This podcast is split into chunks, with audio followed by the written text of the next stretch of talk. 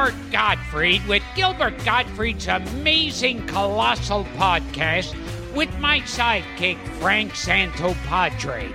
You know, if you're like us and you watch Turner Classic Movies, you know Robert Osborne as that guy with the white hair that comes out who seems to know every single thing there is to know about movies.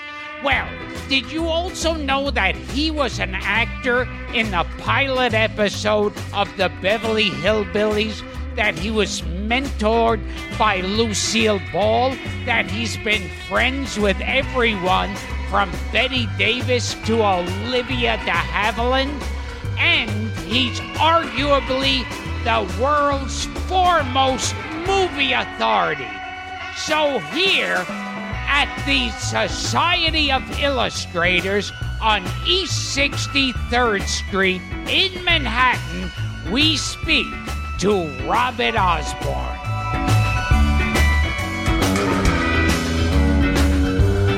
You know, when I watch Turner Classic movies, sometimes even more fun than watching the movies is watching this next man comment on the films.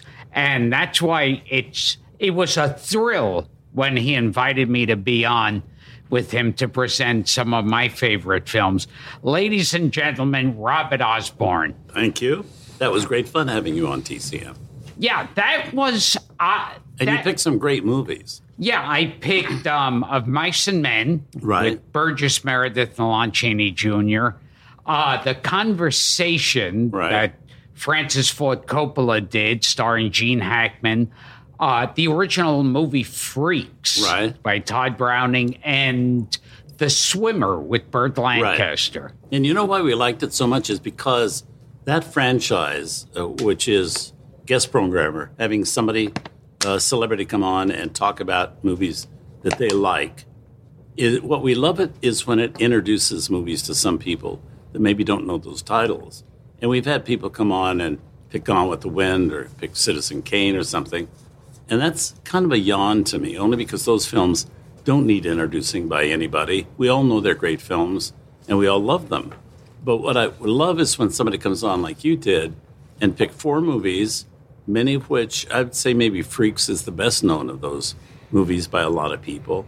But those other movies are a lot of uh, that a lot of people don't even know. And because you come on and pick it, they'll watch it and maybe be, you know, have a new favorite movie. And it's funny when they asked me to pick films, I was going through this weird. It, it became like, like I said, the worst homework assignment in the world, because I was in my head. I was going, "Oh, wait a second! I can't pick out Citizen Kane or The Bicycle Thief because it's like it's gonna. It will be so much like everybody knows it." And what I loved about it is after I did your show, uh, so many people were tweeting me saying, I had never heard of that film before, and I watched it and loved it. Yeah, I think that's the great thing about that franchise, and having people pick movies that they that they love.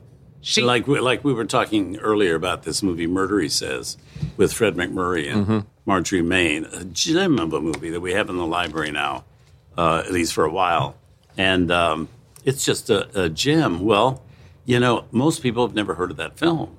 Most of those people haven't heard of Fred MacMurray and Marjorie Main, and the fact that they can be introduced to it, and and there's another wonderful British comedy called Make Mine Mink, which is just a jewel with all these wonderful British uh, comedians and actors like Terry Thomas uh, about this this old pe- the bunch of people kind of living together in a home, and they want to do something.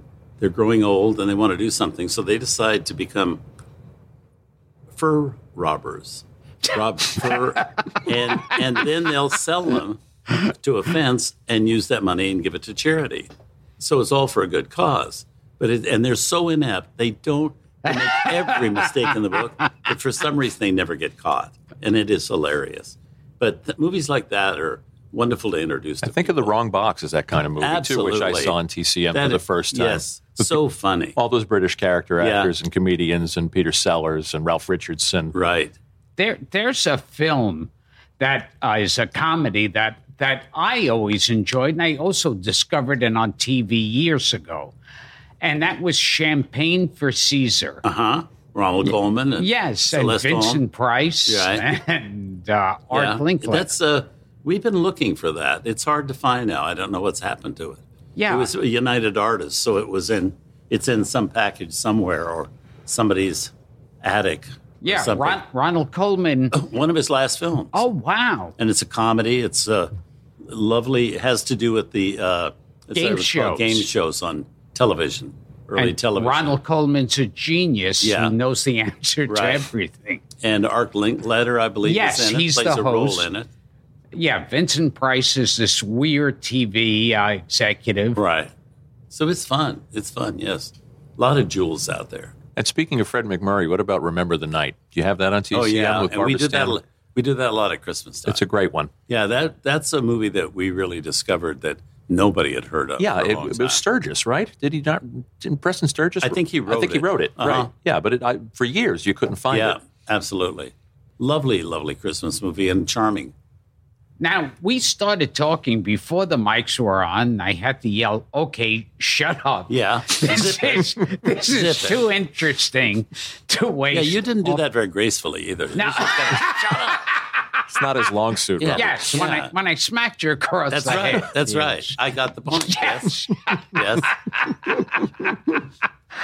about how I mean, I always loved like growing up, and I said this on your show that uh, the greatest film school in the country was in your living room because they would show old movies during the day.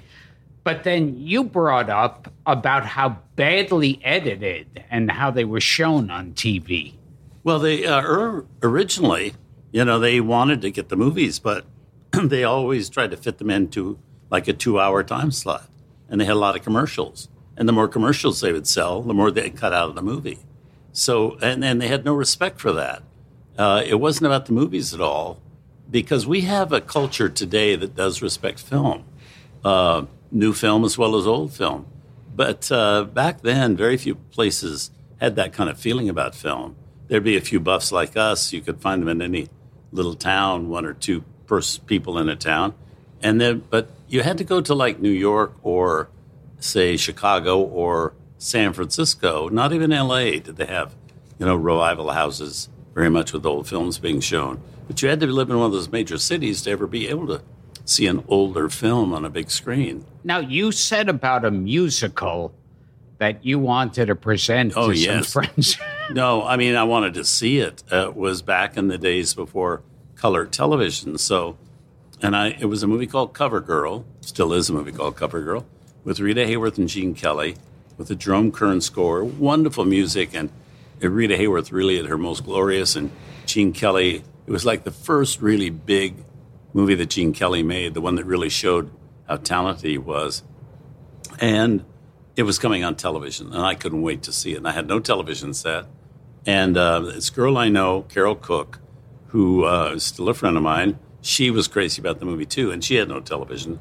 So we prevailed upon a friend of ours who had a television to let us come over and watch it at his house in the afternoon when it was on. This first time it was on television, and uh, he was nice enough to make a little sandwiches and a little so we could have something to eat. And we got all set to watch this movie, and on it came, and all the musical numbers were cut. It was just the story. And wow. And in those days, they had no story in those movies. The whole reason for a musical was the musical numbers. so let's show a musical, but cut out the music. Yeah, yeah. Have no, you know, we don't have time for that. You know, but that happened a lot. and and also about you we were talking about how f- just fitting a movie into a TV screen Mm-hmm. was a big problem. Like sometimes the heads were cut off, Right. Or the bodies were stretched. Particularly when they're showing movies from the CinemaScope age, which was from, like we'll say, 1952, 53, when they started using widescreen in theaters in order to get people to come out of their house and see a movie because they thought, well, how do we get people to leave the the houses because we're showing movies in houses now at home? Well, let's make it bigger and more colorful because they didn't have color on television then at the beginning of all that. We'll make them bigger and we'll make them splashier. So the only place you can see a huge event like that. Kind of what they try to do today with with uh, 3D, IMAX 3D, and everything is make it such a big event in the theater that it's the only place you can see it. You can't see it at home yet in those dimensions. So uh, they did that, but it, it was difficult when they had widescreen cinemascope and tried to fit it on a postage stamp size screen at home. And that caused a lot of difficulty. So they had a thing called pan and scan, where they would have a camera actually go film the film and move the camera wherever the action was going on on the screen. So you'd see the action going on. Uh, or they would then show it in widescreen with a big black strip at the top and at the bottom so that you could fit the whole picture in. But none of that was too pleasing to people. Because I, I know I've seen films where it's one soldier on a horse in the movie, and then you watch it in another format, Right. and it's an entire cavalry. Uh huh. well, like Seven Brides for Seven Brothers, you've got seven brothers dancing a lot together, and a challenge dance from the boyfriends of the seven other girl, the girls' seven other suitors, and so you've got the camera sometimes, but never on more than three or four of the boys. So you're kind of losing the impact of that whole that whole way it's set up. You know, you're you're not getting the whole story. You're not getting the whole impact of that. It's the same thing that they did when they fooled around with colorization on movies. And you've got a, a movie taking place in a very elegant house in New York City, very elegant Fifth Avenue mansion or something, you know, and you've got these really dreary, bland colors of the couch Oh, it's- and it's depressing the to- clothes and stuff that don't convey at all the elegance of the family living in that house. So it kind of destroys the whole structure of the thing. I was going to say, watching something like Miracle on 34th Street colorized is a depressing experience. 'Cause- That's Yes. because the, the color was never natural. No, never at and all. that that brings us back to Samuel Fuller, who uh, one time said, He'd love that. uh, what? He'd love that. That anything would bring us back to Yes, Samuel yes. Should we- it should we explain reminds me Samuel Fuller? quote that uh, Samuel Fuller. Uh, what we we were talking about. We just on were. here. Yes. Off the Ah. air. What? Off the air. Off the air. Yeah. Okay, we'll start talking about Samuel Fuller because the director Samuel Fuller uh, one time said, uh, "Life is in color, but black and white is more realistic." Mm-hmm. Now let's talk about Samuel Fuller. Well, I I kind of agree with that because I think I think black and white movies allow you to concentrate on what the story is about more clearly. The uh, an example would be the movie Tea and Sympathy, which was in color, uh, based on a play by Robert Anderson. Uh, Elia Kazan directed the Broadway show. Vincent Minnelli directed the movie that they did in color with the same cast Deborah Kerr, John Kerr, and Leif Erickson. The problem is, it's a very emotional story about a boy having problems with his sexuality. And he confesses this to this wife of a schoolmaster. The schoolmaster doesn't understand the boy at all. The wife does. And she's very compassionate to him. And she decides that she's going to go to bed with him to give him confidence about his masculinity because he's being teased about the way he walks, everything about him.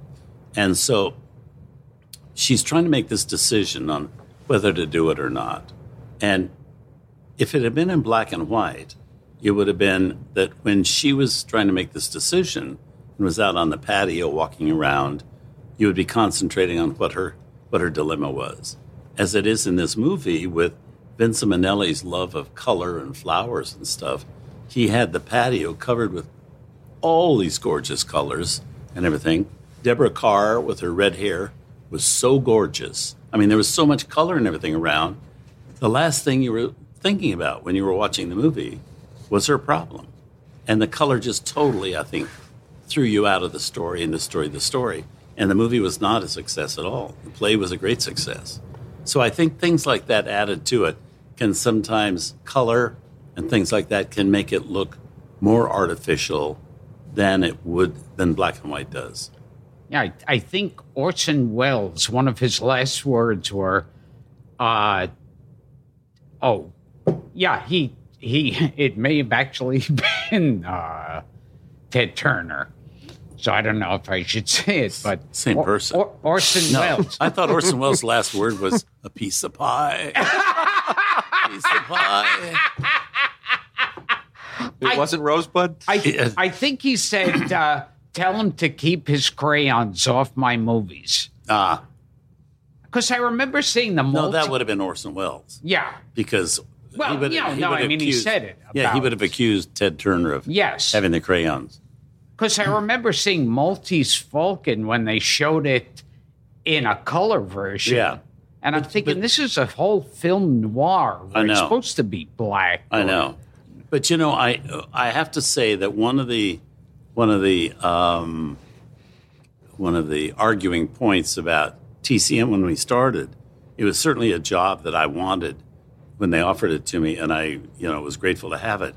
But the one thing I wouldn't do, didn't feel I could do, was introduce colorized movies, and Ted Turner was a big one about colorization at that time, and so.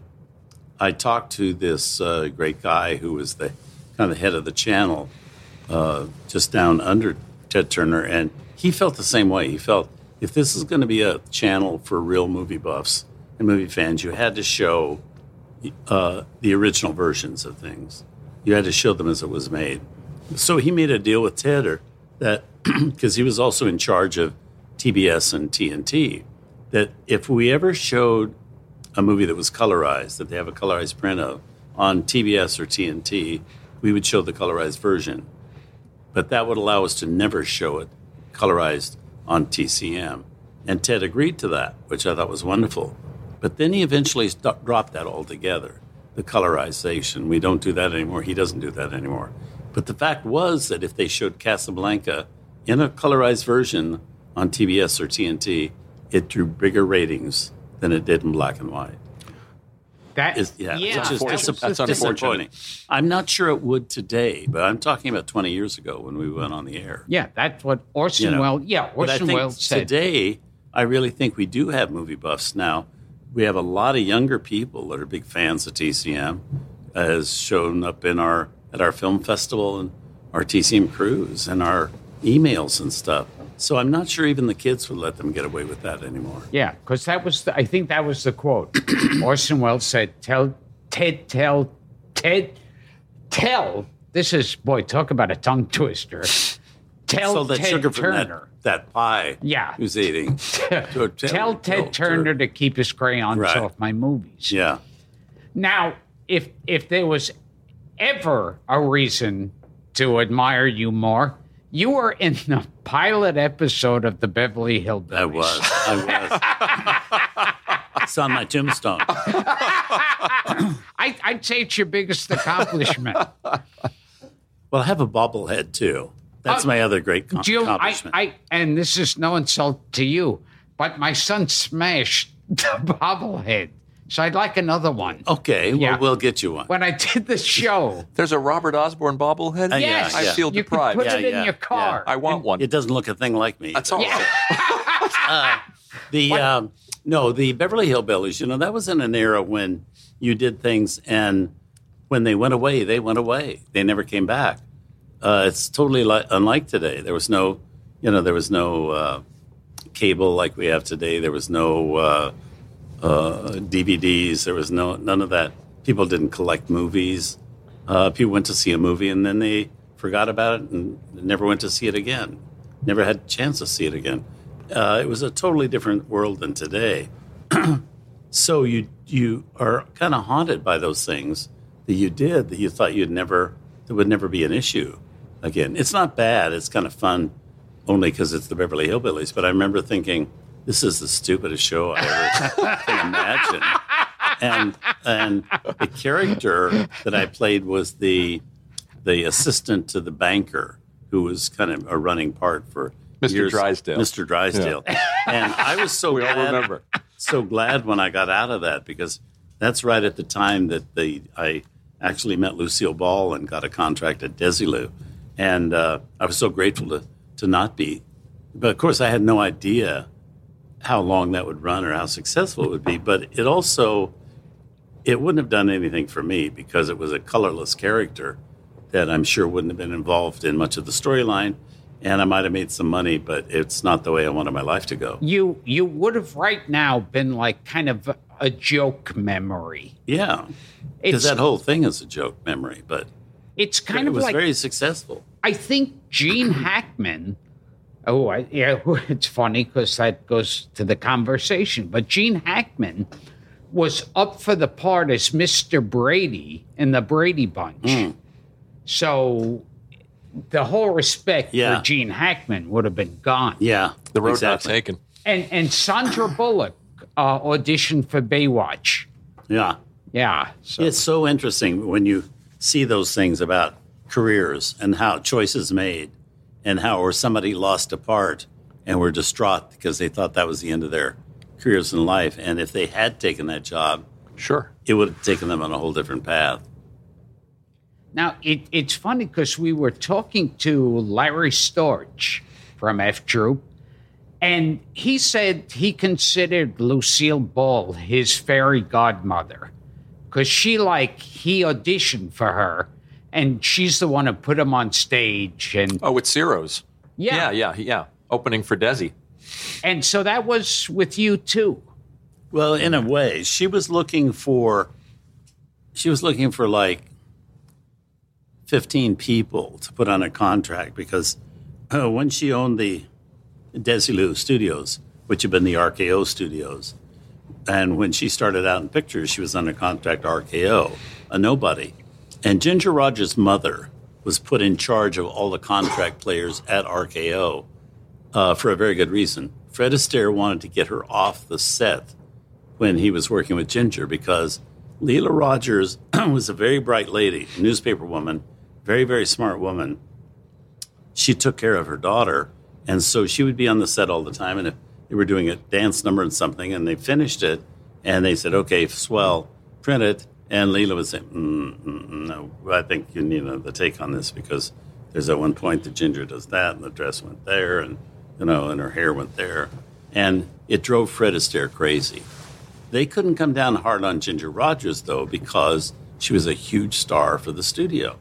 And they didn't want to have Ginger upset. So they couldn't like order her mother off the set because that would have upset Ginger. So they were very smart. They got Lela to come and take over the, the contract players at RKO. And there was a little theater that they had, a barn actually, that they turned into a theater. And she trained these kids, and Lucy was one of them. Trained them in dancing, trained them in you know, sword plays, particularly so the boys would be graceful on their feet and they would do sets. And then she came up with the idea that that every Friday they would the kids during the week would work on scenes, little maybe sketches or scenes, whatever.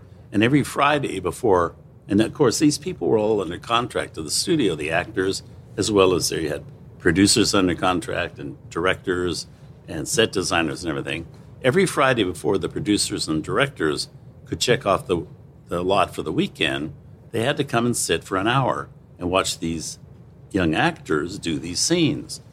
The point being that the actors would have a reason for doing a good job because you got potential employers out there. And it gave the employers a chance to see these people. And somebody might see Lucy doing a funny sketch and say, hey, she's good. That girl's good. We've got this small part in the next Rogers and Astaire movie that she could do, and or or that other girl could do this other thing. So it was a payoff for everybody. Well, because of that, and Lela Rogers, Lucy flowered. Nobody knew what to do with Lucy, but Lela Rogers saw she could be funny. So she developed that part of Lucy and gave Lucy the confidence to do that. So when Lucy owned the studio years later, like almost 30 years later, she wanted to do the same thing for young actors that Lela had done. And so she put this group together. And I was one of those people in the troupe. Uh, myself, along with a couple of others, got some extra attention because of the of the people that were under contract there.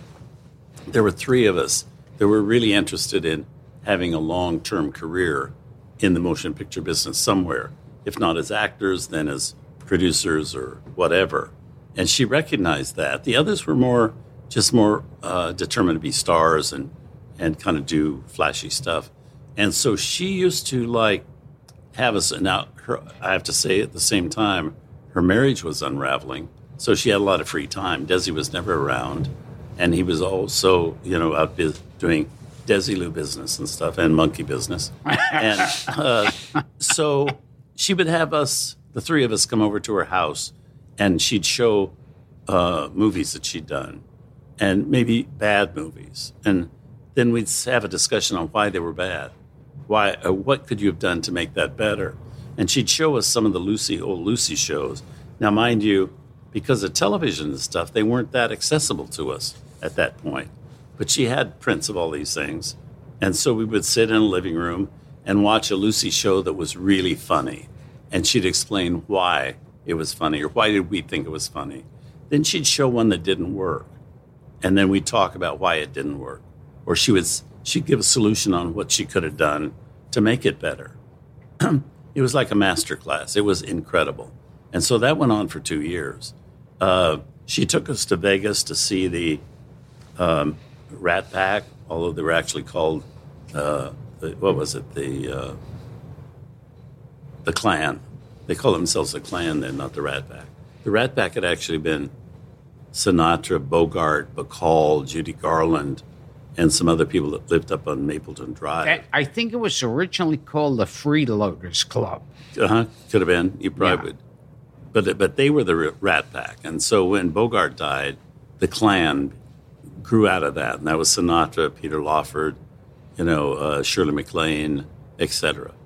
And Bacall was kind of a part of that too for a while. Anyway, the uh, uh, so she took us to see these things. I mean, I'll never forget the uh, thing at the Sands Hotel with the with the Rat Pack, in which uh, Lucy.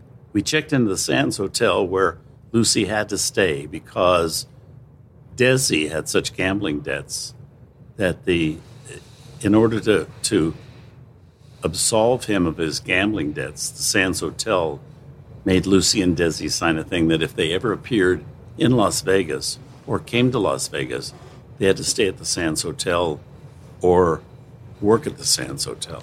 If Desi ever wanted to do, you know, a band thing again, or Lucy ever wanted to appear on stage. So anyway, they were kind of committed to the Sands Hotel. So we stayed there, and that's where the Clan was appearing. And so we had plans to go to the late show that night that we got in. And so we all went to our rooms, and we were going to meet down in the lobby at like 11 o'clock for the 11.30 show or whatever the late show was. And so two of us came down early and we're kind of wandering around. One of them, one was Jane Kean, who was herself an entertainer and appeared in Vegas many times. And so she and I were kind of walking around the gambling room while this is a long story, but it does have a point.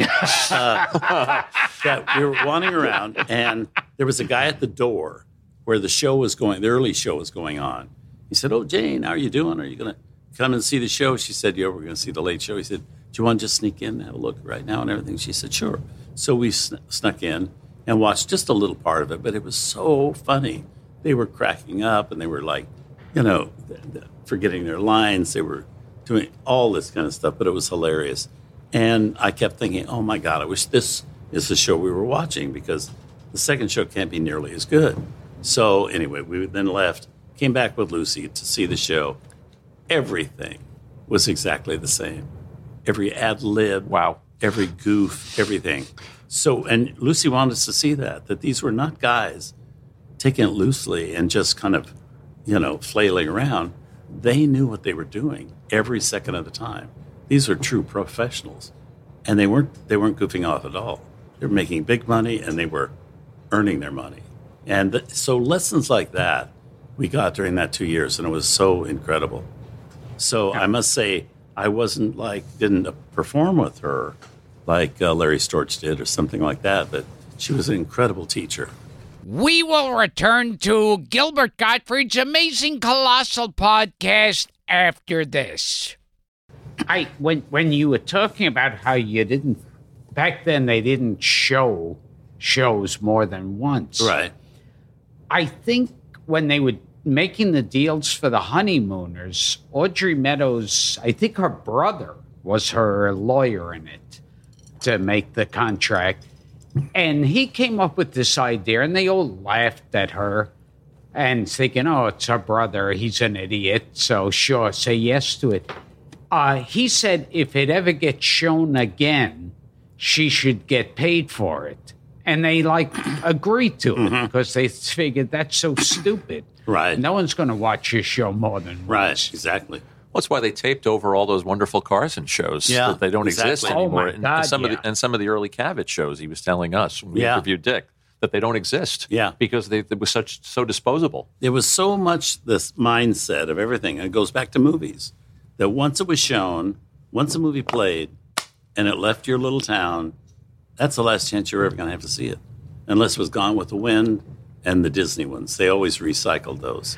Although I think they, when they wanted James Mason to do that Disney one, uh, Twenty was- thousand leagues. Yes, twenty thousand leagues. Um, he at first didn't want to do it, and then as a deal, he said his kids were in love with Disney films, so could he at times like borrow an actual Disney film to show at his house? Because back then that was how hard it was. It was like that was a payment. Yeah. You could pay him off by letting him watch a Disney film. They wouldn't even let uh, actors buy the prints of their films in 16 millimeter. Uh, I know that for years, Rock Hudson was collecting his films that he did at Universal. They let they let him buy them, uh, but uh, when he did a movie called something, what was that called uh, with Sidney Poitier, something of value at MGM, they wouldn't let him buy a print until finally he was to do a movie. Now things were loosening up later, and he was to do a movie for MGM called uh, Ice Station Zebra, and he wouldn't sign the contract unless they guaranteed him a 16 millimeter print. They were very tight on those things. I think Jerry Lewis put it in his contract that after a certain amount of years, all the rights to the movie go Mm-hmm. over to him. He did that. Bob Hope did that. Cary Grant did that. Yeah. So after like seven years, they got the rights to it. Now, you said at one point uh, Lucy told you to go into writing. She saw me act. Yeah. Simple as that. No. so, so you're No, saying she got, she got to know me. She got to know my folks. yes? And she said, you know, she knew I, she knew I loved research. She knew I loved old films and stuff. And she said, you know, you could do it. It could work. But she said, you're not going to be happy doing it. She said, you're not from New York. You're not street smart. You you could learn to do all that stuff, but that's not your basic nature. She said, we have enough actors. We don't have enough writers, particularly people writing about the movie business. And I was a journalism major at college, and so she said, you know, you should think you should think about sticking to the journalism and writing about film and getting into film that way. And she said, the first thing you should do is write a book.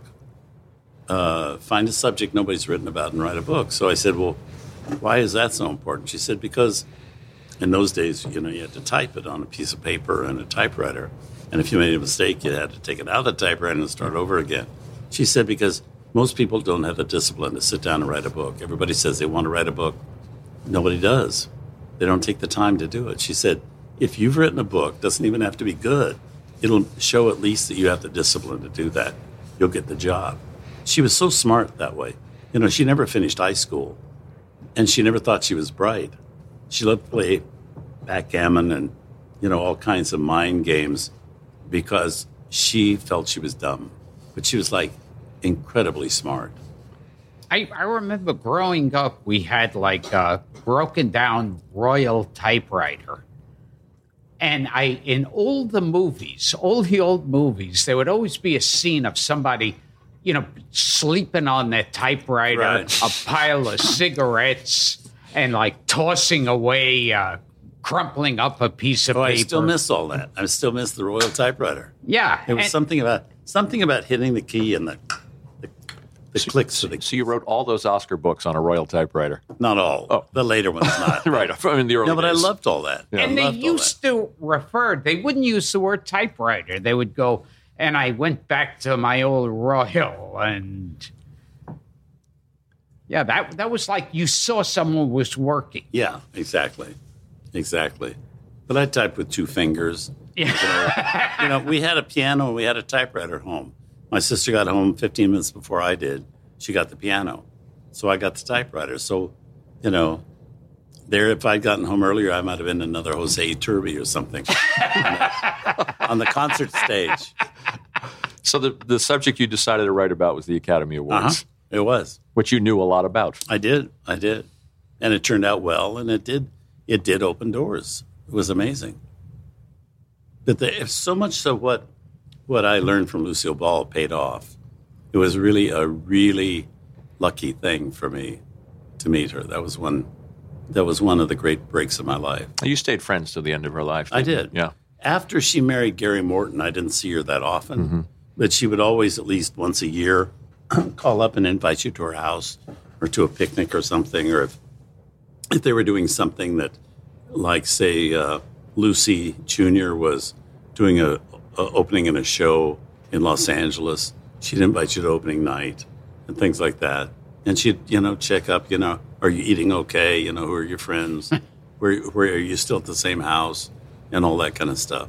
It's kind of clucking over.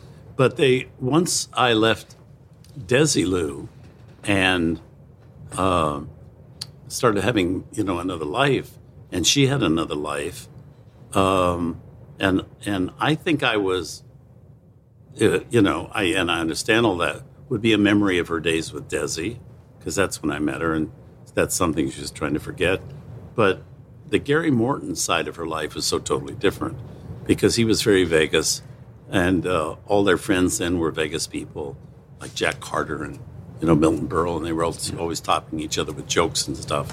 And she also started drinking quite a bit, and so we didn't really have anything in common anymore. You know, we didn't have a common goal because before the goal was this Desilu, you know, workshop sure. that we were in. But she always, it sounded like even when they broke up and she was heartbroken and hated Desi. I mean, she never hated Desi. she- Oh, oh, I- see, I, well, that's what I was getting. She no, was, she was mad about Desi. but I, I think she always had this admiration and respect for Desi. Oh, enormous! like enormous. she knew he she- was a genius. She also knew that he is the only one of the group, the four of them, that never got credit for what they did. You know, uh, Vivian Vance and Bill Frawley both won Emmy Awards. Lucy won a lot of Emmys. I don't think Desi was even nominated for one. And he's quite funny yeah, in those shows. Yeah, he's great. Yeah. Yeah. you know, and and it was tough for Desi because Desi came from, you know, uh, Cuba, from a culture where, because I met his mother. His mother, you know, the the father was long since gone, but the mother was just this quiet little lady that sat in the corner doing her needlepoint and stuff, never said a word. He came from a culture where that was what the mother did, or the wife. She just had babies and shut up, and the husband, you know, told everybody what to do and how to live and all that, and probably had the girlfriends on the side. So he gets married to this Lucille Ball with the red hair and that feisty spirit, and was not going to. I mean, she'd come from tough times, and she was a you know a bossy lady, and so from the beginning, you know when when he came to California, he was a big big sensation in New York with Cugat's orchestra, and then on the in the Broadway show Too Many Girls, a big uh, red hot Bobby Sox favorite. So he comes to California to make the movie version of Too Many Girls. Who's the star of that movie? Lucille Ball. So from the beginning, when they connected and they did right away, she was a bigger deal than he was. And uh, I used to look at scrapbooks that she kept about his band and their life together. And in the reviews for the bands, in the Variety Review, we got off and say, you know, Desi Arnaz and his orchestra opened last night at such and such, you know, hotel roof. Uh, and the big event of the night was the appearance of Desi's wife, Lucille Ball, in the audience. So no matter what he did, Lucy was the big deal. And so I think that's why he chased around with other women a lot because, you know, to to you know some little starlet or something, he was a big deal. But to Lucy, whenever they would go somewhere, and again, he did all that great work on the show.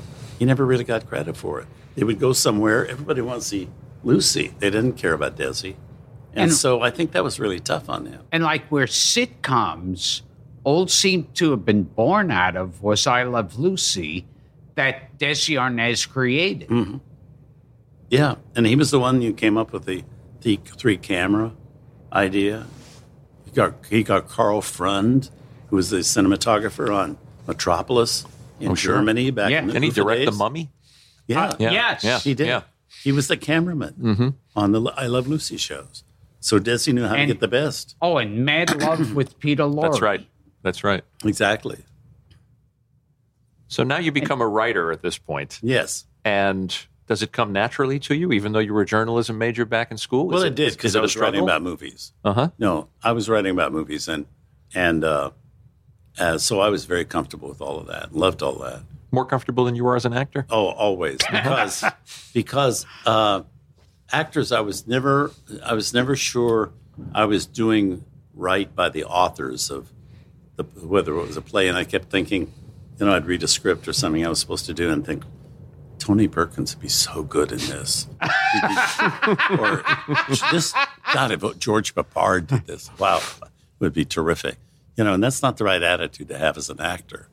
You know, whether right or wrong, uh, there ma- and there are many people that could do what I'm doing now at Turner, but in I kind of feel I'm doing it well. I'd never had that feeling about myself as an actor, ever, I, I and I know. never like changing clothes a lot. and also, the kind of parts I like to do were available on stage, and I did some. But when I got to California, I was always in a suit as a lawyer carrying a briefcase Right. and helping advance the plot.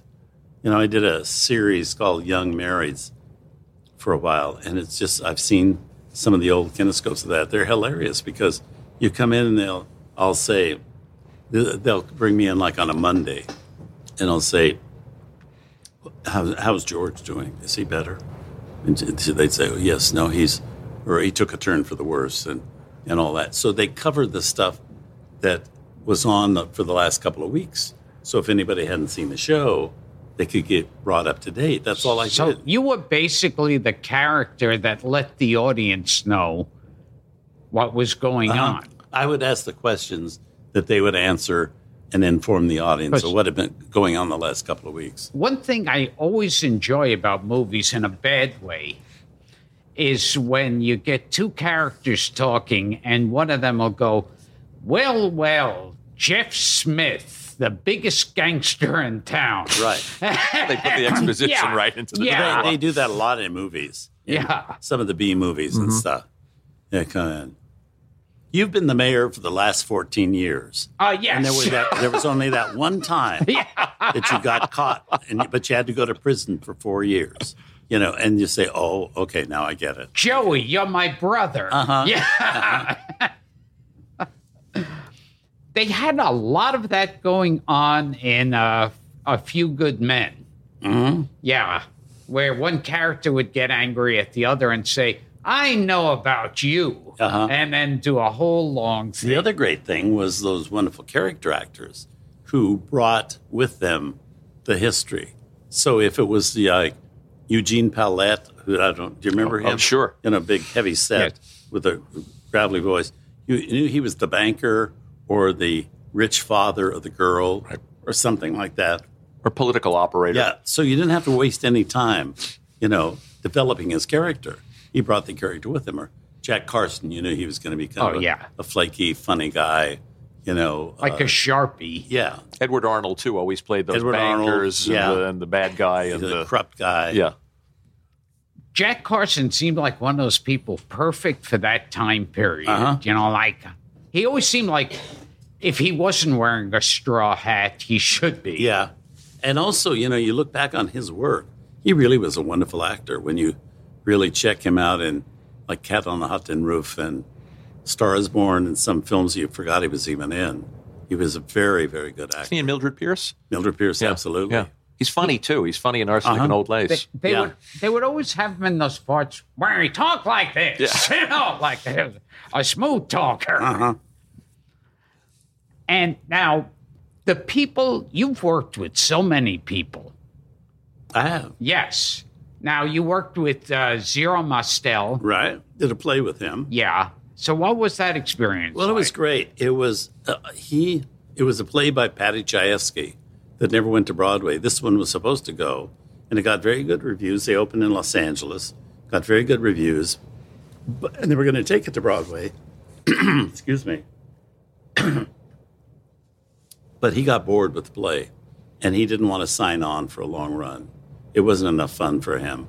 uh, there was too much dialogue and not enough funny stuff going on. Who, who was the director of that play, Robert? Actually, Burgess Meredith. There you go. That one was for Gilbert. Yeah. Yeah, yeah. Going back to of mice, Mice and and men. Men, again. Yes, exactly. and um, so he was, uh, but he was very funny, very nice. And you never know how somebody that is, you know, because I thought he was a genius too, Zero Mostel.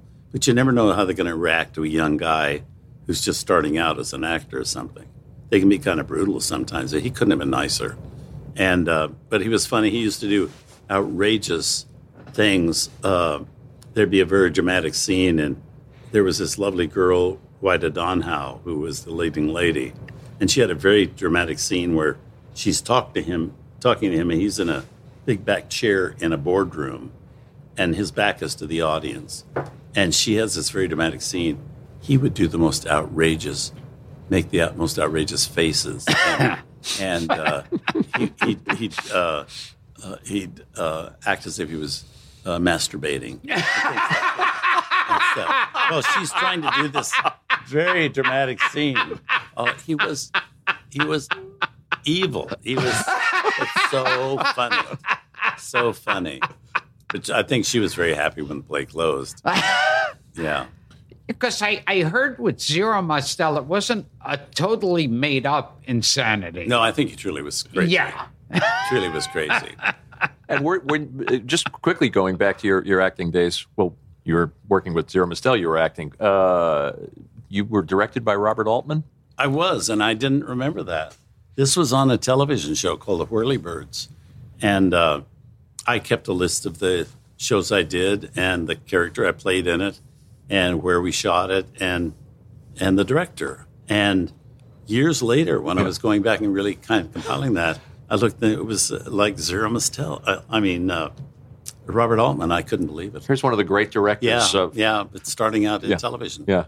Then I looked it up, and he did a lot of uh, whirlybirds, all of that. I remember also with those little parts you play. That one time I was watching, uh, I always thought George Grizzard was a wonderful actor, and there was a old series called One Step Beyond that was on, and and George Grizzard was in. I thought, oh my God, I'd like to watch that because he's he was so good, particularly when he's a young fellow. And uh, I started watching it, and all of a sudden I thought, uh, well, I, I think I've seen this before because it was starting to get a little familiar. And then all of a sudden, I heard somebody kind of going crazy, having a breakdown, and it was me. I, I was on the show, and I had no idea. I had no idea. So I, I then went back to my book, looked it up, and yes, I was in Wow. One Step Beyond with uh, George Grizzard. I, I remember George Grizzard, I think, was in two Twilight Zone episodes. Yeah. He was great. Those are great. Those are great uh, uh, training grounds for actors. You know, particularly they did a lot of those in New York. I oh, and kinda- everyone's in them. yeah, uh, and they're wonderful actors because they're all those like Jen, Gena Rowlands Sure. and all those great Robert New York Redford actors. shows up as Redford, Death. yes. Yeah. In one episode is Charles Bronson and Elizabeth Montgomery. Uh huh. Is that whether the last two people on Oh, Earth- yes, on Earth? yes. Yeah, that's a great one. And they would have on in old TV, you could be a guest star popping up in several episodes as different characters. Uh-huh. Yeah, Like Klugman did two Twilight Zone, William Shatner did two. but again, you never thought those things were ever going to be shown again. You know, or they're going to have any lifespan at all. You just kind of went in and did the job, and were happy to have the job and happy to have the paycheck, and then you tried to do something else because you're kind of waiting for that big break, either in a not in a series as much in those days, but either in a Broadway show or in a major movie. That was the goal then. I don't think Broadway is the, the goal anymore. It's certainly where people go and Sure. and get a lot of respect for going. But Broadway is such a uh, different place now than it used to be. But it was that was kind of the ultimate to be on Broadway. Because I think they asked Dean Martin if he would ever do Broadway, and he said, "You do Broadway, you're hoping you'll get discovered to do movies." Right? Yeah. Robert, I think our listeners and Gilbert would enjoy the story of you trying to sneak into a party for Bette Davis. Oh, oh, oh, oh. and finding a different way in. Well, uh, this this was there. There was also a point at which I knew the movie industry, as I loved it, was dying. That it was it was disappearing. I could see it and I could feel it.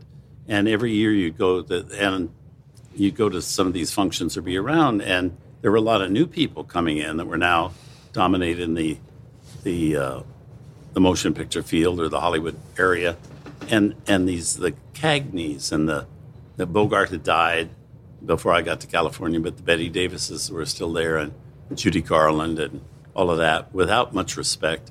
You know, um, it was so lucky for me because that's why I got to know, was able to get to know them because they had no nothing to do. They still had their energy, but they weren't asked to work much anymore, and uh, also they didn't have to explain who they were to me. I knew who they were.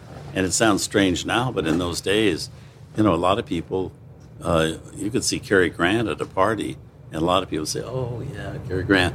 But that was about it. Nobody cared that much. And uh, That's incredible. it me. is incredible. Now, and Judy Garland, I'll never forget one time being at a party. Then I'd been to, I did get to know her, but I'd been to a party, about three parties in this one week. It happened to be a busy social week. And she was at all the parties and was always in by the piano singing. And I remember at this one party in down in Malibu, I was at a buffet table and I, there was somebody there and I was trying to have a conversation and she was in the other room singing again. This was like the third night in a row for me. And I kept thinking, Jesus, I wish she'd shut up. I'm trying to, trying to have a conversation here with somebody. And now I look back and I think, oh my God, I should have been at her feet listening. But again, it was no big deal to be at a party and have Judy Garland singing, which sounds incredible now. But now she's so deified and stuff. She wasn't then. She was respected because she was Judy Garland, and, and it was kind of thrilling having her in the room. But after a while, you know, it didn't mean that much to you. Anyway, Bette Davis. I, they were, Bette Davis was getting an AFI tribute, first woman to get that, and I knew it was it was going to be a big deal, and there'd be a lot of Hollywood people there, and it was something I really wanted for my memory book. So I knew Ray Strickland, who was an actor working for John Springer, who had a PR agency in New York. Ray ran the agency at that point in LA, and they were handling the AFI tribute.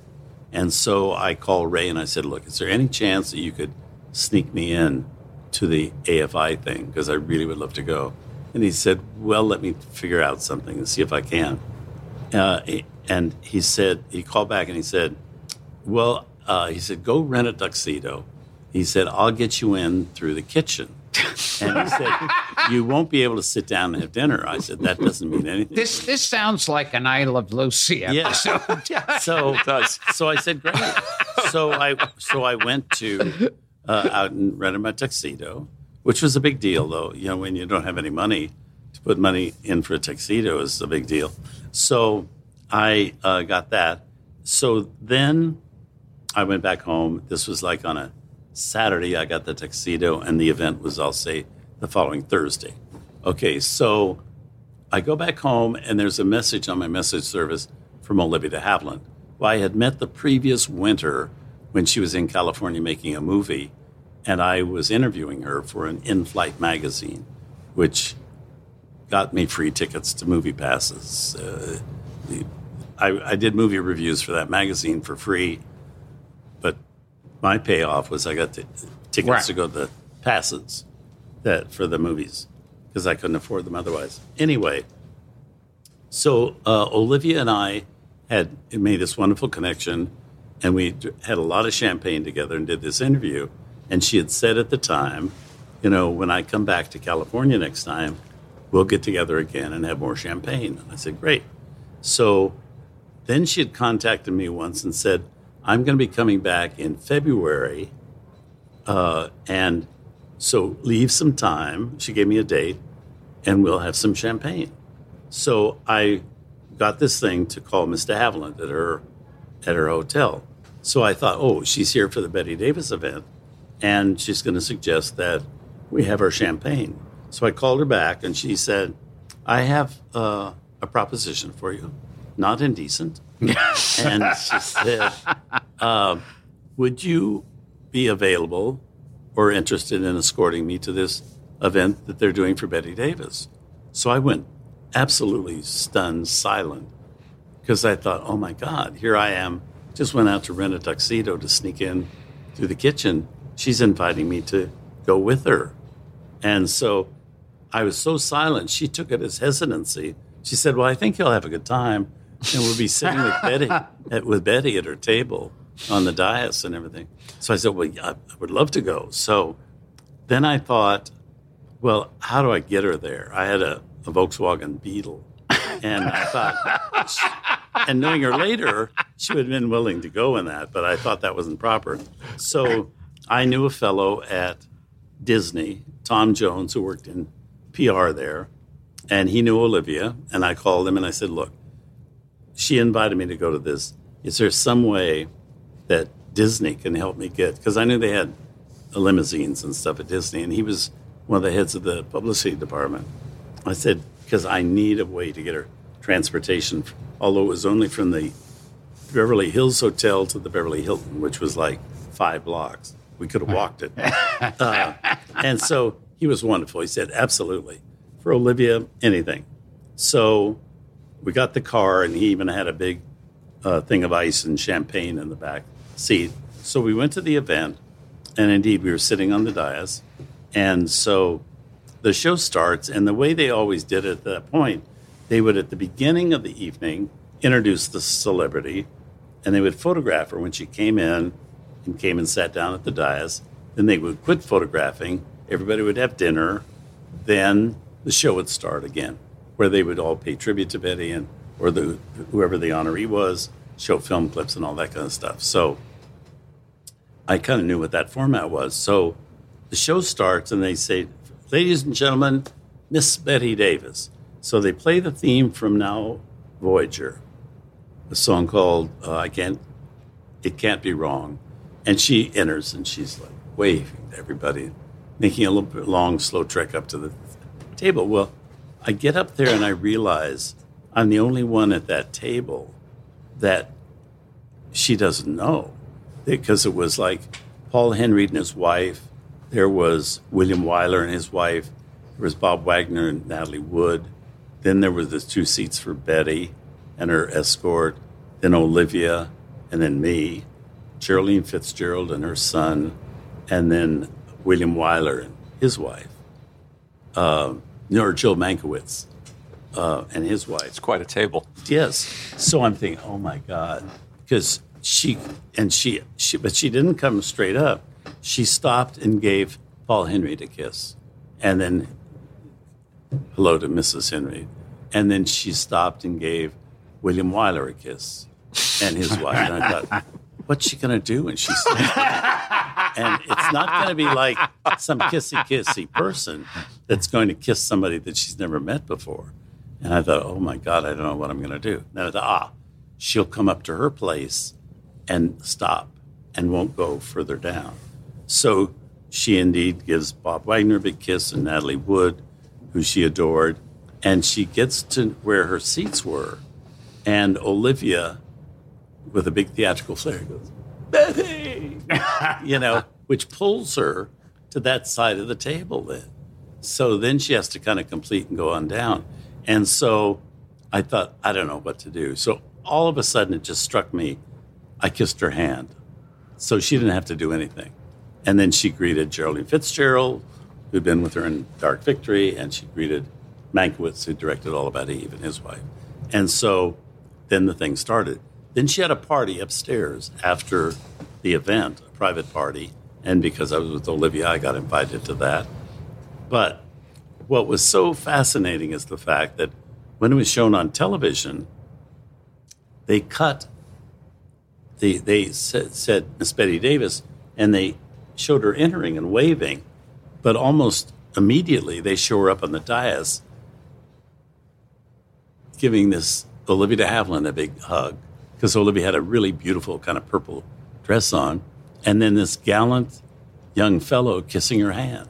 And so for years afterwards, whenever they would have the AFI tribute on television, they kind of recapped the previous year's thing, and they always showed Bette entering and this gallant man kissing her hand. So I was on television for years, just at the opening that at that thing. So So you yes, went from sneaking into the kitchen to kissing her hand on kissing her television. hand on television on the dais. But we I- became great friends actually, and she was she was a terrific lady. I heard with Bette Davis, her career was over for a while, Uh huh.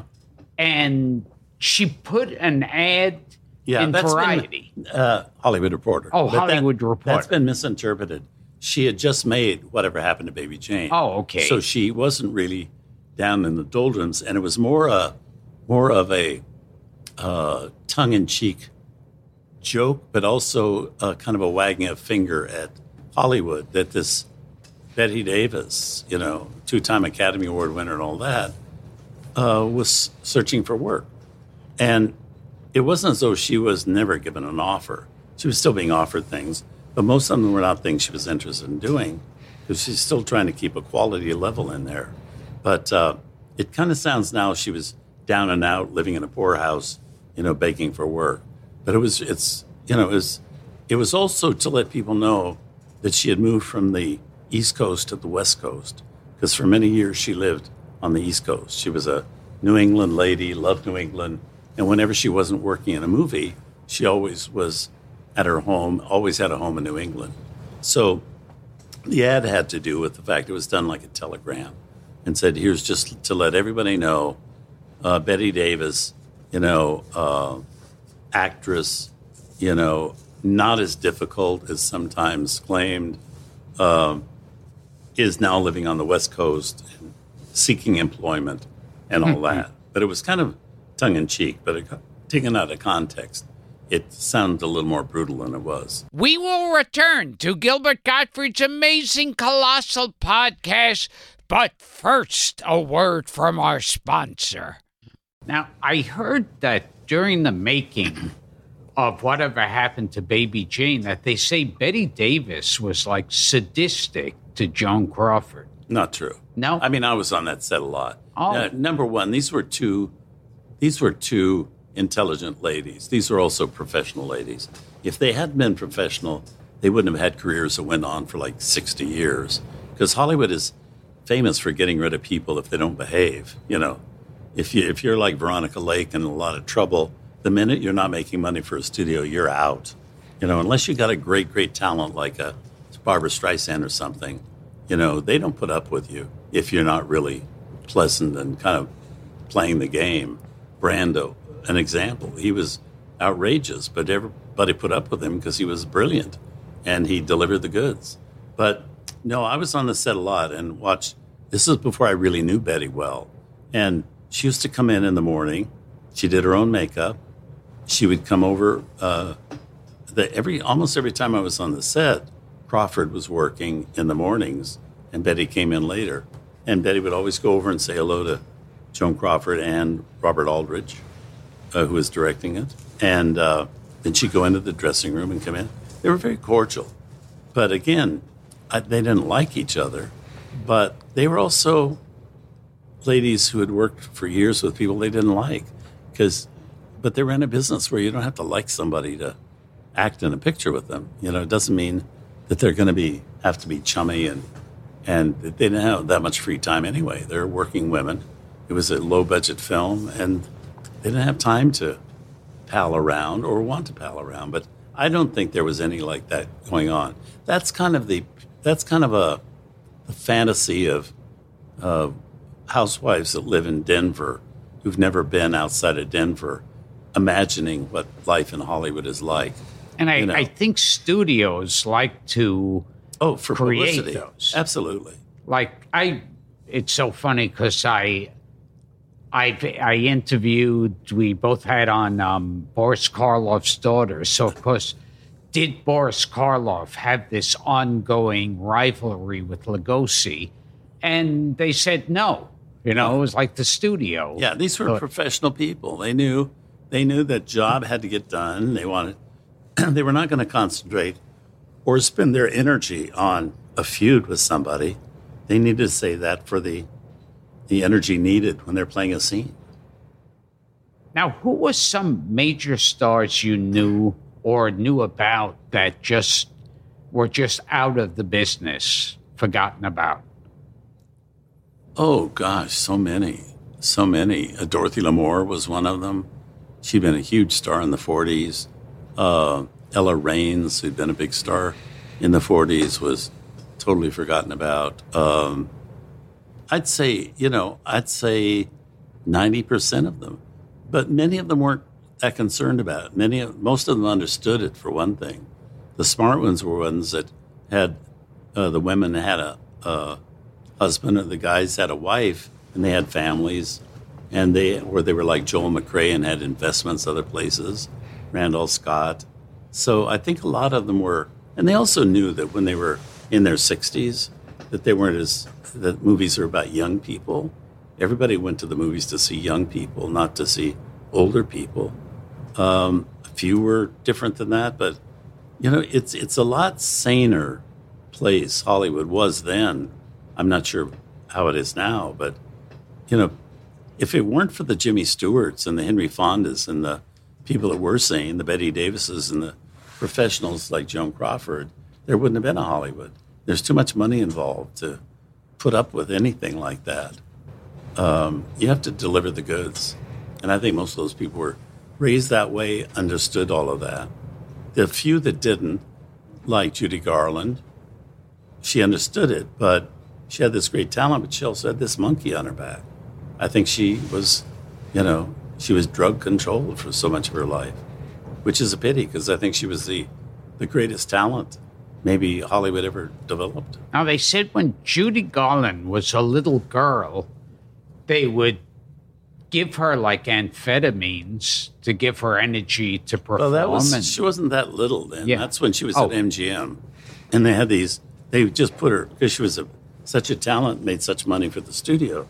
Put her in one picture after another after another, and they would give her uh, these pills with speed in them to to to give her energy to get through a day, dancing all day, filming all day, and they also worked six day weeks. Then they worked on Saturdays, and then she would have to take something to calm her down so she could sleep at night. But you have to also remember that when those drugs came on the market, they were called wonder drugs. People thought they were great because they were doing this wonderful thing. They were they were cutting your appetite so you didn't gain weight. They were giving you great energy, and oh, that's fabulous. And they could also knock you out at night. Fabulous. Nobody had any concept that that these were doing terrific damage to you or or a narcotic that was going to make you a dope addict. Nobody. It's like cigarettes, you know. I smoked for years because, and then they finally put on the package, it may be injurious to your health. It didn't say it was. It may be, and that was kind of enough for me because I thought, well, look, if you're really talking about that this is bad for your health, this doesn't seem a practical thing to do. But, but then they put on, you know, it is hazardous to your health, and we have all this proof. It seems very strange that people keep doing it today, keep smoking today, but people do. I, I remember there used to be a health expert who'd go on all the shows named Carlton Fredericks. And he was like the big guy every that talk. Dr. Feelgood? Uh, what? I don't know. Because there was he a guy around that they called Dr. Feelgood who who gave uh, people like Bob Cummings, who was a big health guy, you know, shots, vitamin B12 shots and stuff. But they found out later this was all laced with with uh, heroin and other things. There, there's a word. There's one story I heard. I don't know if it's true. I hope to God it is true. that uh, Groucho Marx character, Doctor uh, Captain Spaulding, was actually based on one of these guys. So he would have gone way back. Yeah. That guy from the 30s. Yeah. Animal crackers, right? Oh This is yeah, 31. Hooray for Captain Yeah. Spaulding! Yeah. And but I remember with this Carlton Fredericks, he was just like a TV guy who was the expert on health.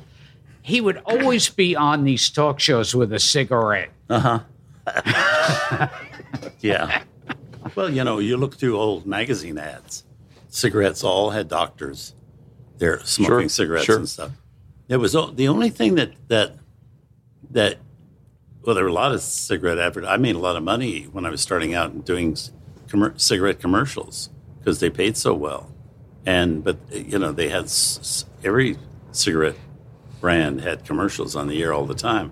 But the only thing that they would ever say is that it could uh, make your throat uh, sore, a sore throat, or raspy or something. Nobody ever said it could kill you. There was not, never a hint of anything like that. I, I heard with Disney, they had their artists working overtime to erase the cigarettes from Walt Disney's hand in all the photos. Could have been. Interesting. Yeah, it could have been. They used to like erase those, and I heard they always knew when to get back to work because he had this loud hacking cough. Hmm. Well, I know I had a friend, my friend Tom Jones, who's the one that got me the car to go to the AFI tribute to Bette Davis. Uh, he was in publicity at Disney, and his job when he originally started with Disney was to be with Walt and get Walt out in a car and away when he started getting too drunk because he was a total alcoholic. Wow. Uh, that, but that was his whole job. He would go with Walt, and Walt would knock back some drinks and stuff. And it was up to Tom to decide now is the time, and uh, and he would get Walt out of there, so he would never be photographed or seen by a lot of people drunk. Or say something. and above the Pirates of the Caribbean ride in Disneyland, Yeah. have you ever been there? Oh, yeah. Okay, above it is a he built a private dining room and kind of area and stuff where for Disney people or like if I was a guest of somebody at Disney, I could get in for lunch there or something. But he built the whole thing just so they could have a bar there because he couldn't go to Disneyland and spend a day without alcohol. So he built it so and it's still there. It's kind of a private club at Disneyland full of booze. Oh, wow. Yeah. I hadn't heard the drunk. I heard a lot of stories about him being a major anti Semite. Really? Didn't hear Yeah. that.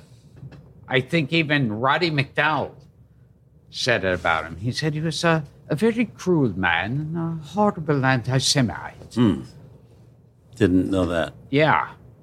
And he was um I remember he well, I'm telling stories. I that's that's that's the It worst sounds thing. good. Yeah. Robert, not to jump around too much, but let's tell us tell us about interviewing Natalie Wood because I heard you tell the story and I thought it was touching. Well, I was writing again for this in flight magazine to get free tickets to movie theaters. And uh, she was doing this movie called Inside Daisy Clover. And it was going to be her Academy Award winner. It was a really dramatic story. And she was really ripe for the next step of some, you know, this was kind of before, uh, no, I think it was after, it was after uh, Splendor in the Grass. So right around the time she was doing the Great Race. It was exactly. Mm-hmm. But it was she needed she needed that Mildred Pierce in her career or that All About Eve or what that defining film. And everybody thought it was going to be Inside Daisy Clover. And so they were doing a lot of publicity for it. And she agreed to let me interview her for this in flight magazine, which was number one, very brave of her because I had no real credentials at all. And usually, stars of her caliber would save their interviews for people that they knew or had major outlets.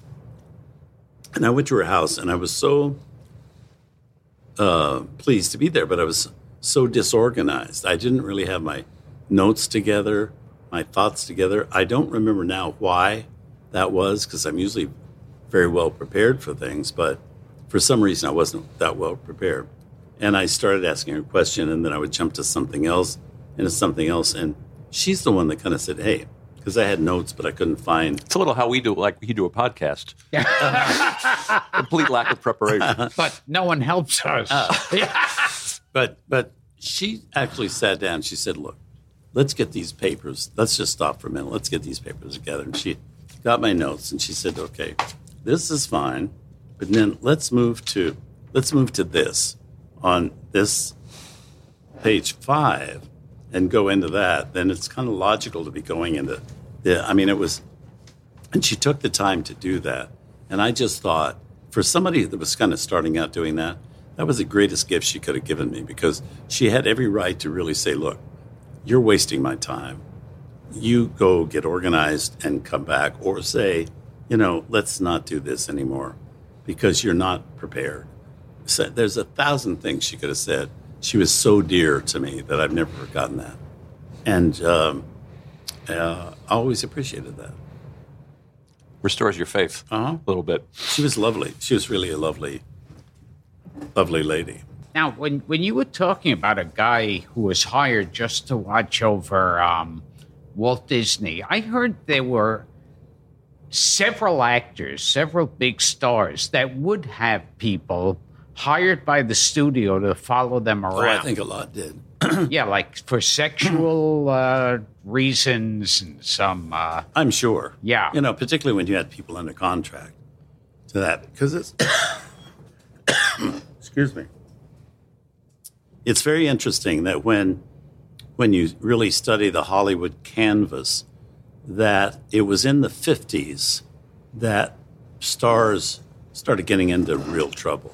I mean, Errol Flynn got into trouble in the 40s, and there was always like somebody would get into trouble. But but everybody started getting into trouble in the 50s, and I realized it's because they were no longer under contract to a studio. That when Lana Turner uh, had the thing with her daughter stabbing Oh, Lana's J- lover Stompanato. Stompanato, Yeah, Johnny and stuff, and he was killed. The uh, she was no longer under contract to MGM, and I'm sure MGM would have handled it, and we never would have heard about that. You know, uh, they had that they had very strong PR departments that were in very thick with the LA Police Department and all that. That the first call would have probably gone out to the police department and whatever, but she didn't have people looking after her at that point. Ingrid Bergman, when because she was always uh, a, and wonderful lady. I have to say, wonderful lady, but she was a very lusty lady, and she was famous for having affairs, and and so not though until she was no longer under contract to David O. Selznick did she have this affair with Roberto Rossellini that almost destroyed her career. Put her out of films for eight years in this country when she got pregnant by a man who wasn't her husband. You know, and things like that I think went on a lot in Hollywood.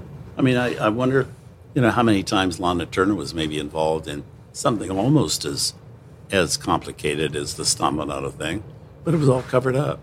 But that's what the studios did. they spent a lot of money.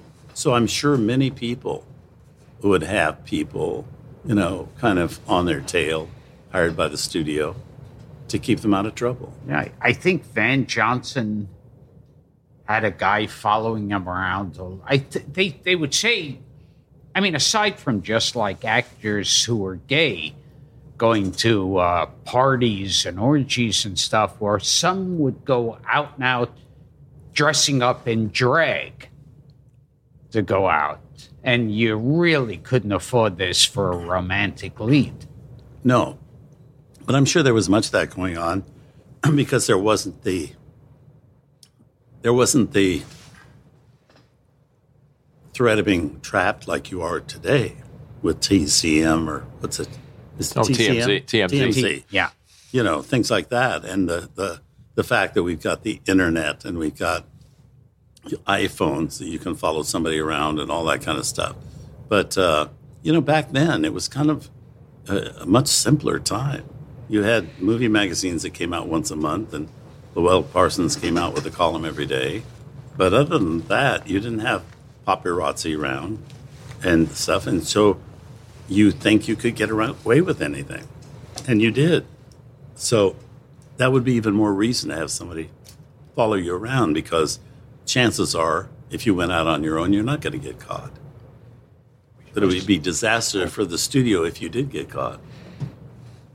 Okay. But, well, but see, right before we wrap, Gilbert, I just want to ask Robert Yeah. one question. We can't Okay. rap on somebody cross dressing. no, which is, which is why I wanted to. We have to have a little higher, a quick a quick a little change. higher level. I just wrote this down on a card, Robert. The for the ultimate film buff, uh, three movies that you would. T- we were talking before about movies that were shown the old days in the '60s. They would show the same movie on Million Dollar Right. Movie every day. Three movies that you would take to a desert island and that you could watch every day over and over again and never tire of them.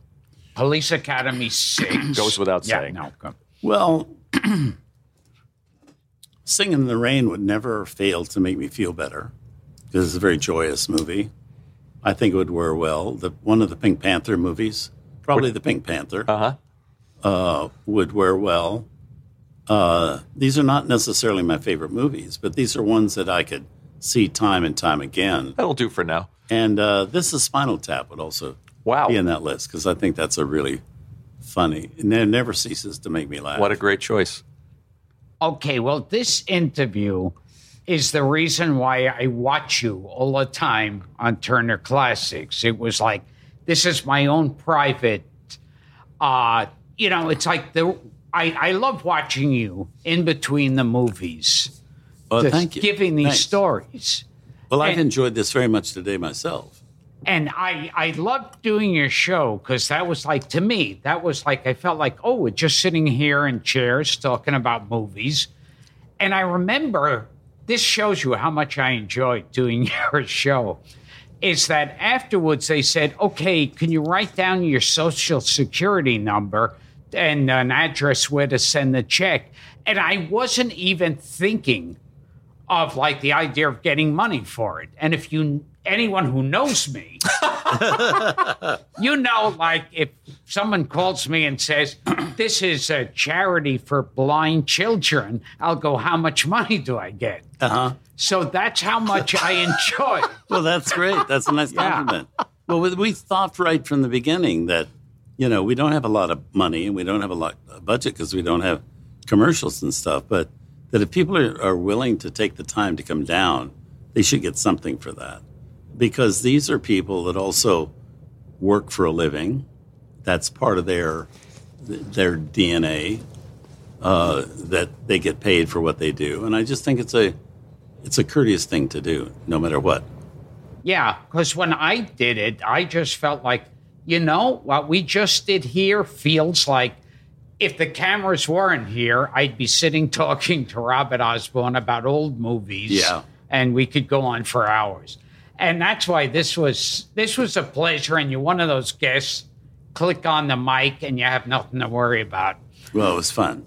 So thank you from uh, Turner Classic Movies, Robert Osborne.